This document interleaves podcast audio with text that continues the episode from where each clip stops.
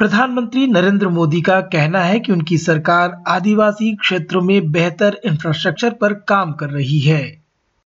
गुरुवार को नई दिल्ली में आदि महोत्सव का उद्घाटन करते हुए प्रधानमंत्री मोदी ने आदिवासी समाज को मुख्य धारा से जोड़ने की बात कही। 21वीं सदी का भारत सबका साथ, सबका विकास के मंत्र पर चल रहा है। जिससे पहले दूर सुदूर समझा जाता था। अब सरकार दिल्ली से चलकर उसके पास जाती है, जो पहले खुद को दूर सुदूर समझता था, अब सरकार उसे मुख्य धारा में ला रही है। बीते आठ नौ वर्षों में आदिवासी समाज से जुड़े आदि महोत्सव जैसे कार्यक्रम देश के लिए एक अभियान बन गए हैं। 27 फरवरी तक चलने वाले इस आयोजन में जनजातीय समुदायों की समृद्ध और विविधतापूर्ण धरोहर को प्रदर्शित किया जा रहा है। अपने संबोधन के दौरान प्रधानमंत्री मोदी ने आदिवासी जीवन शैली के बारे में कहा।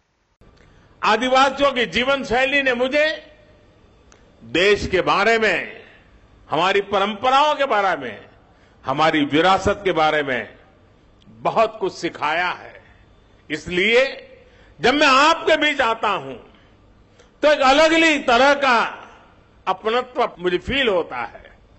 आपके बीच अपनों से जुड़ने का एहसास होता है। बीबीसी के दिल्ली और मुंबई कार्यालयों में आयकर विभाग का सर्वे पूरा हो गया है। आयकर विभाग की कार्रवाई लगभग 60 घंटे चली, जो गुरुवार रात खत्म हो गई। इस दौरान आयकर अधिकारियों ने वित्तीय दस्तावेजों को इकट्ठा किया। आपको बता दें कि आयकर विभाग की इस कार्रवाई को लेकर विपक्ष ने सरकार की आलोचना की है। सरकार को घेरने का काम कई और मुद्दों के ज़रिए भी हो रहा है। कांग्रेस पार्टी प्रधानमंत्री नरेंद्र मोदी पर लोकतंत्र को कमज़ोर करने का आरोप लगा रही है। इसराइल की एक एजेंसी द्वारा कई देशों के चुनाव को प्रभावित करने का मामला सामने आया है। इन देशों में भारत का नाम भी है। इस खुलासे के बाद कांग्रेस पार्टी ने मोदी सरकार पर हमला बोला है। कांग्रेस प्रवक्ता सुप्रिया श्रीनेत इस बारे में कहती हैं। इसराइल के कॉन्ट्रैक्टर्स की एक टीम है, जो ये दावा करते हैं, और इस रिपोर्ट का ये दावा है, और उन्होंने पुष्टि भी करी है कि उस दावे में सच्चाई है कि कभी करीब तीन इलेक्शंस विश्व भर के तीस बड़े चुनावों में इन लोगों ने हस्तक्षेप किया है। वो हस्तक्षेप हैकिंग के माध्यम से है और उससे ज़्यादा वो हस्तक्षेप झूठ के माध्यम से है। इसके फुटप्रिंट इंडिया में भी मिले हैं। इंडिया में भी इसका इस्तेमाल किया गया और आपको सबको पता है कि बिना सरकार की सहमति हुए इसका इस्तेमाल नहीं हो सकता है। इस खुलासे पर सरकार से जाँच की मांग करते हुए सुप्रिया सुनेत ने कहा। इसके बारे में आप क्या करने की कोशिश कर रहे हैं कि क्या कोई क्या कोई कमिटी क्या कोई सुप्रीम कोर्ट मॉनिटर्ड प्रोब, क्या आपका आईटी डिपार्टमेंट इस पर कुछ भी विचार कर रहा है? क्योंकि अगर नहीं कर रहा है तो असलियत यह है कि लोकतंत्र को खतरे में डालने वाले, इस देश के साथ लोकतंत्र में खिलवाड़ करने वाले, लोगों के इलेक्टोरल चॉइसेस पर प्रहार करने वाले नरेंद्र मोदी जी की सरकार है, और यह सरकार इतने सुनियोजित तरीके से यह कर रही है, और इसमें मदद ऐसी कंपनीज़ की ले रही है जो फॉरेन कंपनीज़ है जिनको हमारे चुनाव में, हमारी डेमोक्रेसी में, हमारे लोकतंत्र में इंटरफेयर करने का कोई भी मतलब नहीं है। दिल्ली के हज कमेटी के चुनाव में भाजपा को सफलता मिली है। भाजपा की कौसर जहाँ ने गुरुवार को हुए अध्यक्ष पद का चुनाव जीत लिया है। इसके साथ ही आम आदमी पार्टी के हाथ से हज कमेटी का नियंत्रण निकल गया। इसके लिए आम आदमी पार्टी ने उपराज्यपाल वी के सक्सेना को जिम्मेदार ठहराया। आम आदमी पार्टी के प्रवक्ता सौरभ भारद्वाज ने उपराज्यपाल की भूमिका की आलोचना करते हुए कहा। इस बार हज समिति के जो मेंबर्स बने, उसके अंदर उपराज्यपाल महोदय ने दिल्ली वालों के साथ बेईमानी की। और इतनी बड़ी बेईमानी है एलजी साहब ने की कि जो नाम सदियों से, वर्षों से चुनी हुई सरकार भेजा करती थी, उनको चोरी छुपे बदलकर नए नामों को डाल दिया गया।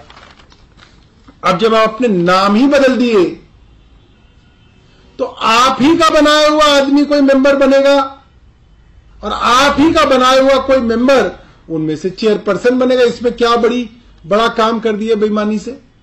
और अब चर्चा त्रिपुरा विधानसभा चुनाव की, जहाँ गुरुवार को हुए मतदान में इक्यासी फ़ीसदी से ज़्यादा लोगों ने अपने मताधिकार का प्रयोग किया। चुनाव आयोग के अनुसार सभी 60 निर्वाचन क्षेत्रों में मतदान सुचारू रूप से संपन्न हुआ। किसी भी बड़ी अप्रिय वारदात की खबर सामने नहीं आई है। इस बार के चुनाव में सत्ताधारी भारतीय जनता पार्टी को कांग्रेस लेफ़्ट गठबंधन से कड़ी चुनौती मिल रही है। इसके अलावा आदिवासी बहुल इलाकों में टिपरा मोथा पार्टी का प्रभाव भी असर डाल रहा है। त्रिपुरा के पड़ोसी राज्य मेघालय और नागालैंड में भी चुनाव की सरगर्मी तेज हो गई है। 27 फरवरी को होने वाले चुनाव में भाजपा मेघालय में इस बार सभी 60 सीटों पर चुनाव लड़ रही है। भाजपा ने राज्य में एनपीपी के साथ गठबंधन खत्म कर दिया है और अकेले ही सरकार बनाने की कोशिश में है। गुरुवार को केंद्रीय गृह मंत्री अमित शाह ने भाजपा के लिए प्रचार करते हुए राज्य में भ्रष्टाचार का मुद्दा उठाया। गठबंधन तोड़ने को लेकर अमित शाह कहते हैं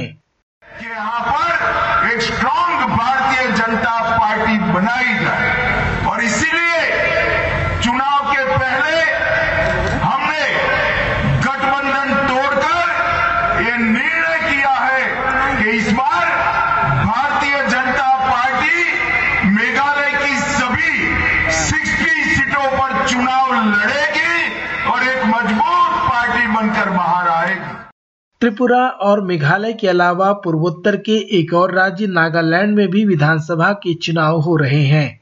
यहाँ भी 27 फरवरी को मतदान होना है। भारत से आज की रिपोर्ट में बस इतना ही। मैं विश्व रत्न एसबीएस रेडियो की हिंदी, सेवा के लिए।